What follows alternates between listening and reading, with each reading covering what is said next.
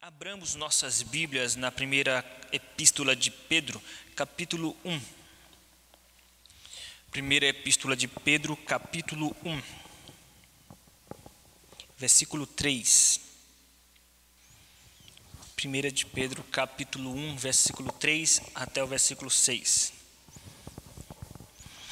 Bendito Deus e Pai de nosso Senhor Jesus Cristo, que segundo a sua muita misericórdia, nos regenerou para uma viva esperança, mediante a ressurreição de Jesus Cristo dentre os mortos, para uma herança incorruptível, sem mácula, imacessível, reservada nos céus para vós outros, que sois guardados pelo poder de Deus, mediante a fé, para a salvação preparada para revelar-se no último tempo. Nisso exultai, embora no presente, por breve tempo, se necessário, sejais contristados por várias provações. Vamos orar mais uma vez para que Deus fale aos nossos corações. Senhor nosso Deus, nós queremos te pedir que teu Espírito Santo nos assista agora, Pai, na tua palavra, na ministração da tua palavra, auxiliando-nos no sentido de que nossos corações e nossas mentes sejam elevadas ao teu trono e à tua palavra, que nós possamos manter nossas mentes cativas à tua palavra que nossos corações estejam tranquilizados aos teus pés, aprendendo mais de ti, e que teu Espírito Santo se aposte de nós com poder e graça, para que o teu nome seja glorificado. Fala conosco, Senhor, em nome de Jesus. Amém. Meus queridos irmãos, a tristeza é uma coisa ruim e é uma consequência da queda, uma consequência do pecado de Adão e Eva. Porque antes de Adão e Eva pecarem, no paraíso ou no jardim do Éden, tudo era perfeito, a comunhão com Deus era perfeita, a comunhão um com o outro era perfeita, com a natureza. Não havia tristeza, não havia choro, não havia doenças, enfermidades, pecado. Mas depois do pecado de Adão e Eva, a humanidade então passou a experimentar o que significa tristeza. E a tristeza ela é ocasionada por várias circunstâncias. Aliás, existem tristezas que são contínuas, que são permanentes, que são é, que têm como fonte, como origem, que são ocasionadas por, por depressão, por transtornos psicológicos, transtornos emocionais, e existem as tristezas circunstanciais, que são aquelas é, ocasionadas por eventos que nos surpreendem em nossas vidas, como enfermidades, crises econômicas. O apóstolo Pedro está exortando e consolando a igreja da Ásia Menor no ano 67 depois de Cristo ao escrever essa epístola. E um dos objetivos do apóstolo Pedro é reanimar aquela igreja. É falar para aquela igreja que é possível ter alegria mesmo em meio às tristezas. Uma igreja que estava passando por várias provações. O versículo 6 deixa isso muito evidente. No final do versículo 6 ele fala das várias provações que aquela igreja estava passando. Uma das provações, por exemplo, é relatada no versículo 1, capítulo 1, versículo 1, onde fala da dispersão. Crentes que estavam dispersos por causa de perseguição. O que fica evidente, o contexto de perseguição, capítulo 3 e 4, onde Pedro diz que nós devemos nos alegrar por sofrermos perseguições por amor a Cristo. Uma igreja que estava sendo perseguida, mas também uma igreja que estava passando por problemas internos e problemas das mais diversas naturezas, o que provocou tristeza no coração de alguns. De fato, a Bíblia diz no Salmo 103 que Deus conhece a nossa estrutura e sabe que somos pó. E muitas vezes, por pequenas coisas, nós nos entristecemos. Às vezes por, por eventos grandes, mas às vezes também por coisas pequenas do dia a dia. Nós nos entristecemos facilmente. Infelizmente, nós temos uma, forte tendência a nos entristecer facilmente. Nós, nós, por vezes, criticamos o povo de Israel no Antigo Testamento por considerarmos o povo de Israel como um povo imaturo na fé que se entristecia, que reclamava, que murmurava por tudo, mas às vezes nós somos semelhantes ao povo de Israel, porque às vezes nós reclamamos por tudo, nós somos insatisfeitos com nossa vida, Deus nos abençoa em tantas áreas, mas continuamos insatisfeitos, reclamando, tri, ficando tristes por motivos banais. Aí você diz, mas pastor, o meu motivo, de, o motivo da minha tristeza não é um motivo banal. A razão da minha tristeza é, é uma enfermidade que eu fui acometido, ou um membro da, da família, ou uma crise econômica aguda, ou uma crise no casamento, na família. Essa é a razão da minha tristeza.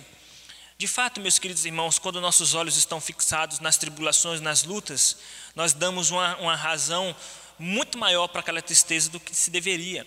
Mas quando nossos olhos estão nas coisas espirituais, a, a, as lutas, as tribulações, elas passam a ter um tamanho menor, porque a graça de Deus e as benesses espirituais sobrepujam a toda essa situação e nos, ajuda a, nos ajudam a nos alegrarmos no Senhor.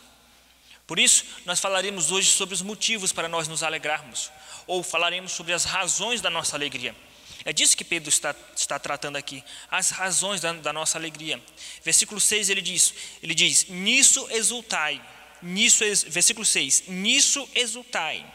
Nisso o que? O que ele acabou de falar. Ele então, no, no, versículo 3 até o versículo de número 6, ele vai falar sobre as razões da nossa alegria. Nisso exultai. E é importante nós sempre relembrarmos alguns conceitos que são fundamentais e que fazem parte da vida cristã na verdade, sem esses conceitos, sem essas verdades espirituais, a vida cristã não existiria. Sem essas verdades espirituais, a igreja não estaria, eh, não seria igreja. Então nós temos que resgatar, ainda que sejam assuntos que de quando em quando nós falamos, mas nós temos que sempre resgatar, porque é isso o combustível para a nossa alegria, para o nosso caminhar cristão. Então falaremos hoje sobre as razões da nossa alegria. A primeira razão da nossa alegria, meus irmãos, é a regeneração. Versículo de número 3. Bendito Deus e Pai de nosso Senhor Jesus Cristo, que, segundo a Sua muita misericórdia, nos regenerou para uma viva esperança mediante a ressurreição de Jesus Cristo dentre os mortos. Ele nos regenerou. E a regeneração é a causa para bendizer a Deus. Bendito Deus e Pai esse bem dizer vem da raiz da palavra eulogia, de elogiar, de louvar a Deus. Então, é uma razão para exultar, como diz o versículo 6, para louvarmos a Deus. E veja que de tantas razões, o apóstolo Pedro começa falando da regeneração, porque aqui é onde tudo começa na história de nossas vidas. Dentro da, do plano eterno de Deus, tudo começa na eleição, como ele diz no versículo de número 1. Pedro, apóstolo de Jesus Cristo, aos eleitos. O amor de Deus por nós é demonstrado desde a eleição, a eleição, a predestinação na eternidade. Mas esse amor se revelou historicamente, circunstancialmente em nossas vidas a partir do momento que nós fomos regenerados. Observe que o verbo regenerou aqui, a pessoa está na voz passiva, é uma ação é, passiva. Nós fomos regenerados, Ele nos regenerou. Nós somos, sempre somos passivos neste processo. Nós podemos ter fé, podemos acreditar, podemos nos converter, podemos nos arrepender, mas em nenhum lugar da Bíblia fala que nós nos regeneramos. É sempre Deus. Nós fomos regenerados, Deus nos regenerou. É uma ação passiva. Isso significa que isso já é um ato de pura misericórdia de Deus tanto em Ele olhar para nossa miséria, como por nos escolher de entre tanta, tantas pessoas na humanidade, Ele nos escolheu. E a evidência disso é que a regeneração é uma ação especialmente e unicamente do Espírito Santo. Sendo uma ação unicamente do Espírito Santo, não há papel humano algum nesse processo. Haja vista que nós estávamos mortos em nossos delitos e pecados, diz Paulo em Efésios capítulo 2, versículo 1. Estando vós mortos em vossos delitos e pecados. Isso significa que um morto não tem função ou responsabilidade ou atitude alguma, porque ele está morto. Ainda que você diga para o morto, saia, levante-se, o morto não vai levantar. Nós estávamos mortos, era necessário então que para nós termos a salvação, era necessário sermos regenerados. O que significa regeneração? Significa passar da morte para a vida, significa nascer de novo. João 3,3 diz que quem não nascer de novo não pode entrar no reino dos céus. É necessário nascer de novo. E esse, esse novo nascimento, ele acontece através de um evento precedido pela pregação do Evangelho.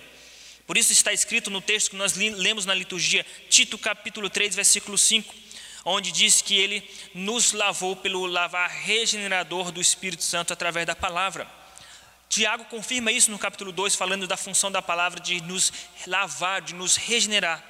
Ou seja, quando nós ouvimos a palavra, nós passamos a ter fé. Como diz é, é, Romanos, carta de Paulo aos Romanos, capítulo de número 10, onde diz que sem a, é, a, a fé vem pelo ouvir a palavra de Deus, a fé vem pelo ouvir a pregação da palavra.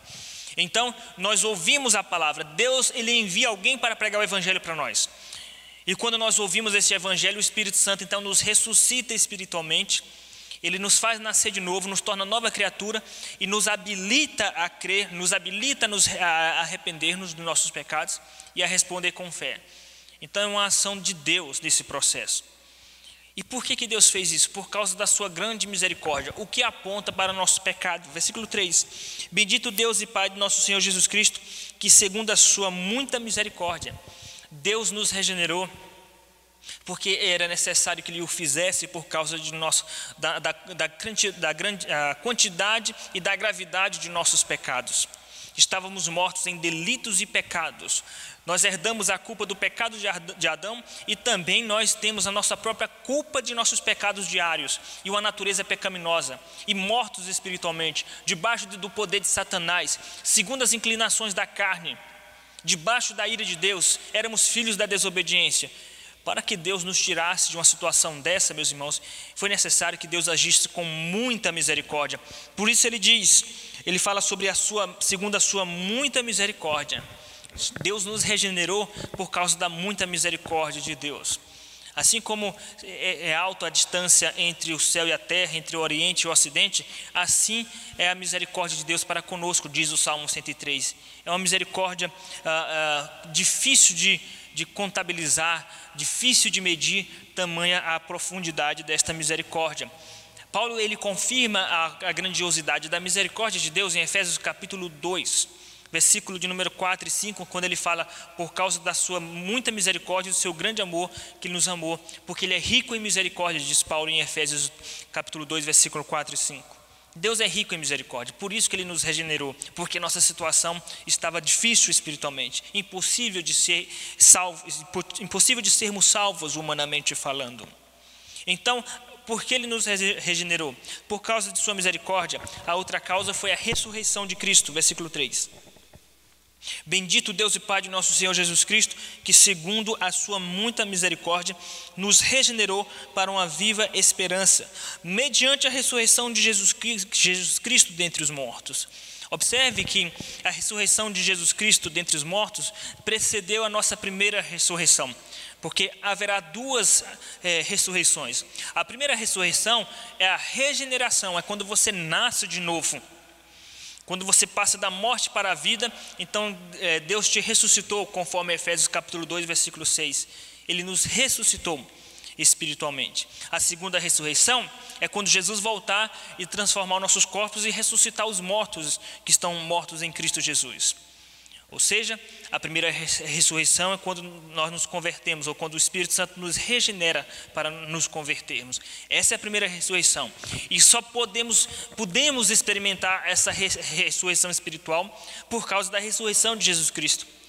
Porque, como diz Paulo em primeira carta, na sua primeira carta aos Coríntios, capítulo 15, a ressurreição de Cristo serviu como primícia dos que dormem. Na verdade, a ressurreição de Cristo serve como primícia ou primeiro passo para as demais ressurreições. Ou seja, nós fomos ressuscitados espiritualmente, passamos da morte para a vida, regenerados por causa da ressurreição de Cristo e por causa da misericórdia. Entendemos o que significa é, ressurreição, aliás, o que significa regeneração.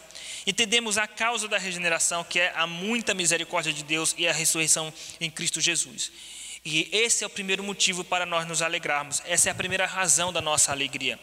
Isso significa que se você entender que a, que a regeneração te tirou debaixo da ira de Deus, te libertou do império das trevas, te libertou do mundo, te livrou do inferno e vai te dar é, é, uma herança espiritual. A ressurreição então passa a ter uma significância é, é, sobremodo excelente, sobremodo prioritária em nossas vidas. A partir do momento que nós olhamos para a regeneração como um ato de misericórdia e de amor de Deus, paramos de ser egoístas e, e condicionarmos a nossa alegria às coisas materiais, porque nós somos humanos e carnais, assim como os israelitas que estavam é, tristes porque Deus os exilou em outros, em outros povos, entre outros povos. Estava triste porque eles perderam a sua terra, a sua herança material Eles esqueceram que o motivo real da alegria é o próprio Senhor, é regeneração. E muitas vezes nós nos entristecemos porque perdemos alguma coisa materialmente, nos entristecemos porque perdemos a saúde, nos entristecemos porque perdemos alguma coisa, ou porque não temos ainda alguma coisa. Veja o quão carnais nós somos. Nossa alegria fica condicionada a essas coisas desta terra.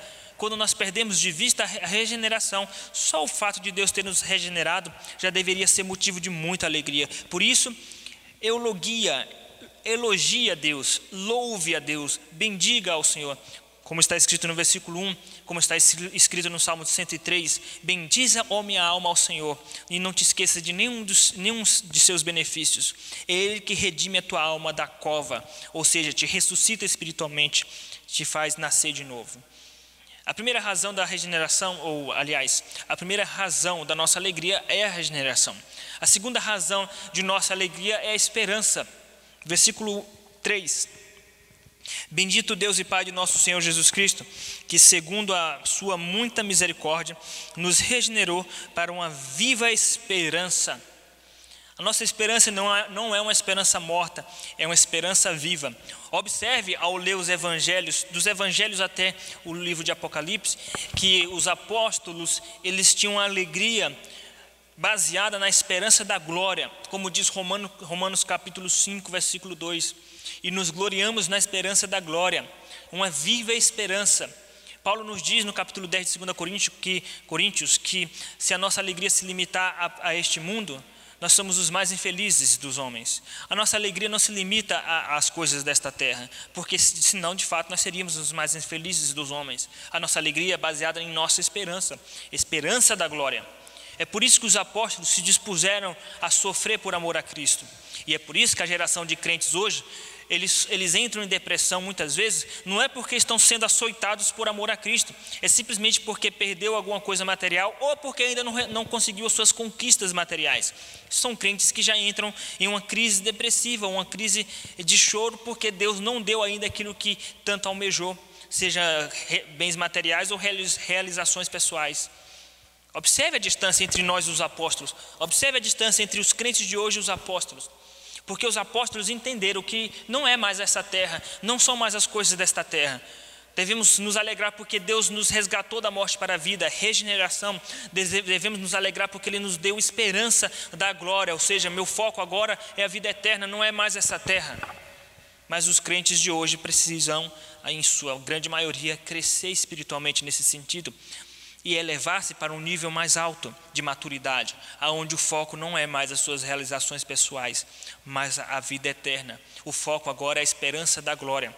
Observe que essa esperança, essa viva esperança, é a esperança de uma herança, e uma herança incorruptível. Versículo 4: Para uma herança incorruptível, sem mácula e inacessível. Sem mácula, inacessível são palavras que isoladamente têm especificações próprias, mas em conjunto com é, as três em conjuntos em um único versículo faz parte um, da, da, literatura uh, de origem do hebraísmo, onde tem um recurso de linguagem é, chamado, na verdade, o uso da repetição, do paralelismo, para dar ênfase a, um, a, um, uma ideia do autor. Então, quando ele usa essas três palavras juntas, então elas passam a ter o teor de é, é sinônimo de semelhança. Então, incorruptível, sem mácula e inacessível significa uma coisa só: uma herança que não se corrompe, uma herança incorruptível. Isso significa que Deus tem uma herança preparada para os seus filhos. E que herança é essa? É uma herança que está reservada nos céus está reservada, guardada para revelar-se no, último dia, diz o versículo de número 5, para a, a salvação preparada para revelar-se no último dia. Essa herança inclui a transformação desta terra em uma nova terra. Diz Paulo que toda criação aguarda um só, a um só tempo aguarda a redenção, não a destruição, mas, mas a redenção. Essa herança inclui a transformação de nossos corpos num corpo perfeito, como diz Paulo em 1 Coríntios capítulo de número 15, que nós seremos transformados no corpo de glória, como diz 1 de João capítulo 3, versículo 2, onde diz que nós seremos semelhantes a ele. A consequência disso é, é, como diz Apocalipse capítulo 21, versículo de 1 a 4, onde se diz que não haverá mais choro, não haverá mais dor, não haverá mais tristeza, não haverá mais doença, não haverá mais luto, não haverá mais morte, porque estaremos em um novo corpo e uma nova terra, numa herança incorruptível. Significa que por ser incorruptível, não se repetirá o que houve no jardim do Éden, não haverá mais desgraças, não haverá mais maldição alguma, diz Apocalipse capítulo 22. Meus irmãos, isso deveria, isso deveria nos alegrar. Mas por que, que essas informações para muitos crentes não passam de meramente uma lista de informações teológicas? Porque são crentes que os pés estão atolados neste, neste lamaçal do mundo, são crentes que o coração está preso a este mundo e não consegue se alegrar com os, as benécias, com as bênçãos espirituais em Cristo Jesus. Essa é a geração de crentes que nós estamos vivenciando e que por vezes nós fazemos parte dela. É uma herança incorruptível, é uma herança reservada, guardada no céu para nós. Ou seja, Deus guarda como um pai guarda uma herança para o filho, está reservada. Ou seja, nós podemos passar por lutas aqui. Deus permite essas lutas, mas nós nos alegramos porque nós temos uma herança eterna.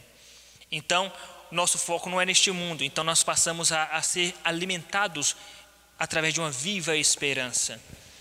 Ou seja, ainda que nós perdamos tudo, tudo, percamos tudo o que nós temos, ainda que nós percamos todos os nossos bens, ainda que nós percamos a nossa saúde, ainda que nós percamos a, a, a, a nossa alegria circunstancial desta terra, nós temos um presente guardado no, no novo céu, na nova terra, preparado para nós.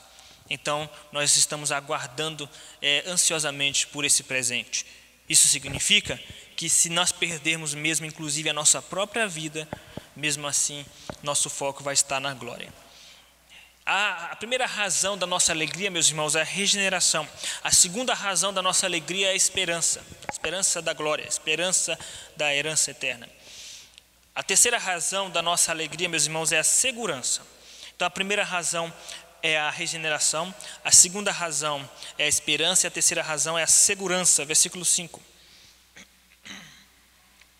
Que sois guardados pelo poder de Deus, mediante a fé, para a salvação preparada para revelar-se no último tempo. Nós somos guardados pelo poder de Deus. A palavra poder de Deus, dinamos tuteu, significa de, de um poder de, de capacitação ou seja, é um poder de, de origem da onipotência de Deus. Veja que maravilhoso isso.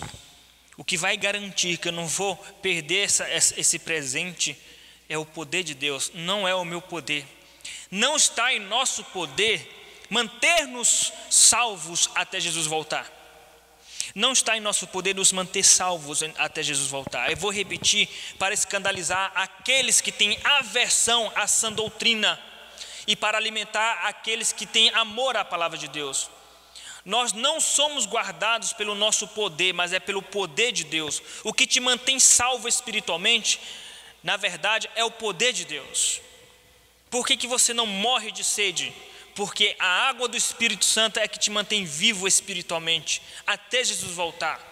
Então o diabo não pode me separar do amor de Deus. Os meus pecados não podem me separar do amor de Deus. As perseguições, as lutas, a morte não pode me separar do amor de Deus.